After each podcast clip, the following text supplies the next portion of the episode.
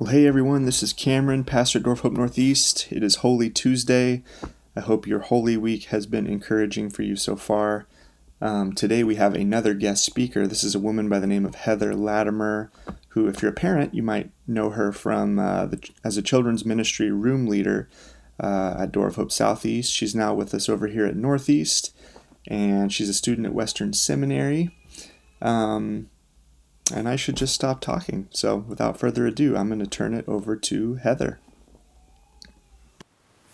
Hello, Door of Hope Northeast. My name is Heather Latimer, and I'm really grateful to be having this opportunity to share a bit of John with you today.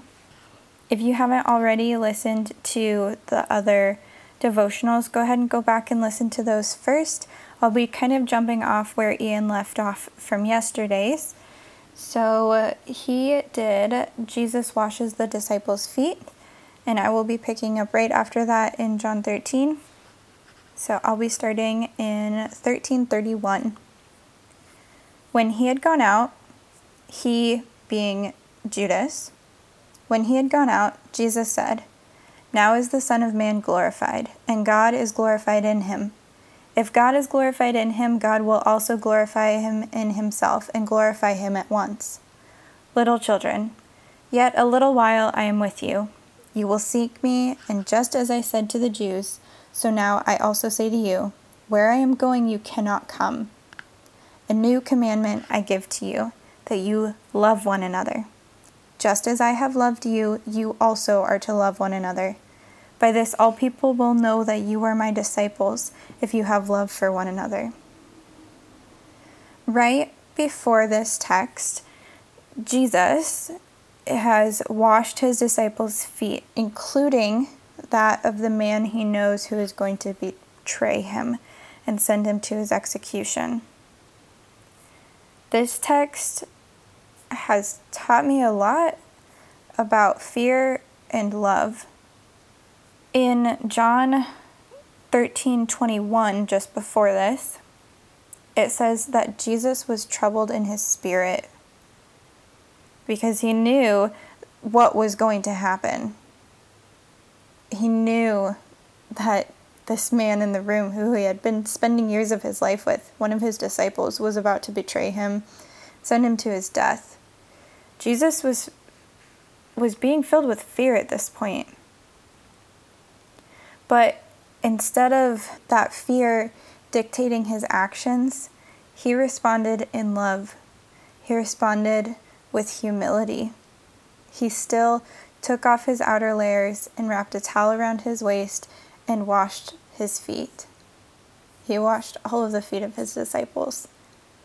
We know that he was really scared because in Mark 14, it talks about when Jesus, after this, went to the garden with Peter, James, and John to pray, it says that he began to be greatly distressed and troubled, and said to them, My soul is very sorrowful, even to death. And when he prayed, he fell on the ground and asked that if it were possible, the hour might pass from him, that God the Father would remove this cup from him, that he wouldn't have to go and be beaten and tortured and killed. He, he had fear. He knows fear. In our current global situation, in this global pandemic, fear is contagious. Fear is growing so rapidly and so strongly, and there is a fear response that people are having that every person can have, and it's it's not what God's commanding of us here. God's commanding us to respond in love, even in fear. Fear can be healthy. There's a healthy fear of the Lord. But this fear that is being brought on by by a virus is not a healthy fear. During this time, God is commanding us through this scripture to love one another and through that, we need to lean into our faith. We need to lean into our trust in the Lord. We need to lean into our love for the Lord in order to love others as He loves them and as He loves us. There's two things that Jesus, He says that they're the most important things that He says. And I always make the kids say this. The kids, your kids might know it if they were in my classroom before. When asked, which is the great commandment of the law, Jesus said, You shall love the Lord your God with all your heart, and with all your soul, and with all your mind. This is the great and first commandment. And the second is like it You shall love your neighbor as yourself. On these two commandments depend all the law and the prophets. Jesus summarizes the entire Old Testament, all the law and the prophets, with these two commandments to love the Lord with everything you are and everything that you have, and to love others with everything you are and everything you have. And Jesus then just is putting it another way here in John 13. He's saying, in the way that you love other people who love me, that's how people will know that you're my people. The way that you love each other should be a sacrificial kind of love in the way that I love you. And that is how people are going to know that you love me and that you're mine. The church looks really different right now than it ever than it really ever has before. We can't meet in person. We can't go into our, our church building, but the church is not a building. The church is not just taking place on Sunday. The church is the people. Jesus didn't die on the cross so we could gather once a week in a building. Jesus died so we would be freed from sin and have relationship with God the Father and live a life loving him with all we are and all we have. So that's what we need to be practicing right now. That's what the Lord is commanding of us right now is to love one another with all that we are and all that we have. And yeah, we need to do that from a distance but that just means that we're going to have to get creative. So, as I was thinking about this, it took me a bit to figure it out, but we have people that we still get to see. Like, I still have Ben, I still have my husband in this apartment of ours. And you can't practice loving someone when it's just you like the fruits of the Spirit in Galatians 5 love, joy, peace, patience, kindness, goodness, faithfulness, gentleness, and self control. And we cannot practice these things on our own. We need others for these.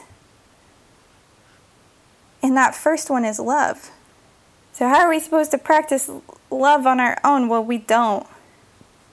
So, as we're going into week four of social distancing, of being inside with the same people every day, 24 7, patience can run a little dry, whether it's with your kids or your roommates or your spouse.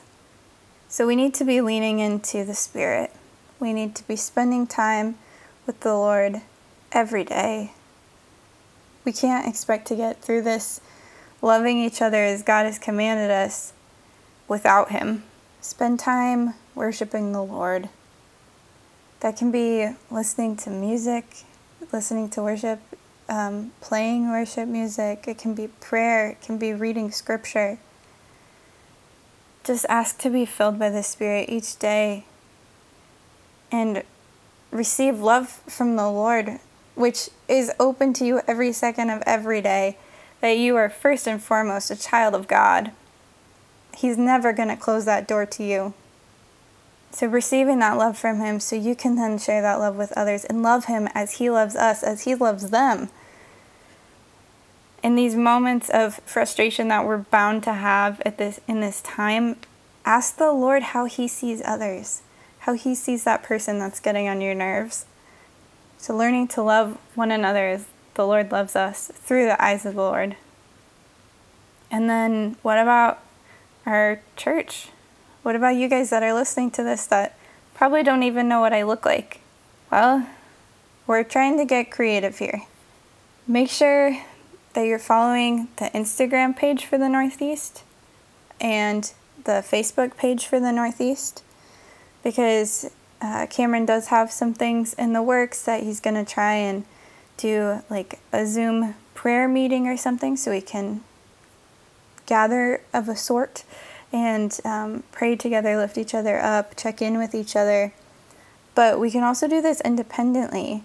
So if you know people that were part of the Northeast plant, reach out to them. We can still love each other sacrificially in this time, even if it looks different. It can be, you know, a text or a FaceTime, or if you know someone is struggling to get food on the table, to be helping them in that practical way. There's so many ways that we can be loving one another from a distance. So I encourage you guys to like post on the Facebook, ask how people need help, um, or you know, open up and and share your your own needs. We're here for each other. We're learning to love one another together, and to love each other in this time where everything is different. We have been taught to lay on hands, to pray for one another, to gather together to worship the Lord in one voice. And this is so counter to that, but that doesn't mean that community is gone. So we are to spend time with the Lord, to love those who are close to us physically, to love the people in the Northeast community, and we can extend that love to our neighbors as well. That's not particularly in this commandment because the, that Jesus is talking to his disciples specifically, saying that the, the world will know you by the way that you love one another, but we can still share that love with our community in different ways. If you need help thinking about different ways to do that, there's lots of resources online as well. Um, you can send me a message um, to on Facebook or Instagram to get you some ideas of how to love our neighbors in this time. But the last thing that I want to talk about is the power of prayer. During this time, we cannot underestimate the power of prayer. We may not be able to help in the practical ways that we want in this time, but that doesn't mean that we can't help through prayer. The Lord works through prayer. God hears you. Even if you're in a time right now and you feel like the Lord does not hear you, if you are in a dark space, you are still loved more than you will ever know or ever understand. And the Lord still hears your prayers. Ephesians 6 16 through 18 says, in all circumstances, take up the shield of faith, with which you can extinguish all the flaming darts of the evil one, and take the helmet of salvation and the sword of the Spirit, which is the Word of God, praying at all times in the Spirit, with all prayer and supplication. To that end, keep alert with all perseverance, making supplication for all the saints. So may we pray together this week that the perfect love who casts out fear would dwell in our hearts and in our minds, that we would love him with all we are and all we have, and that we may love each other in that same way.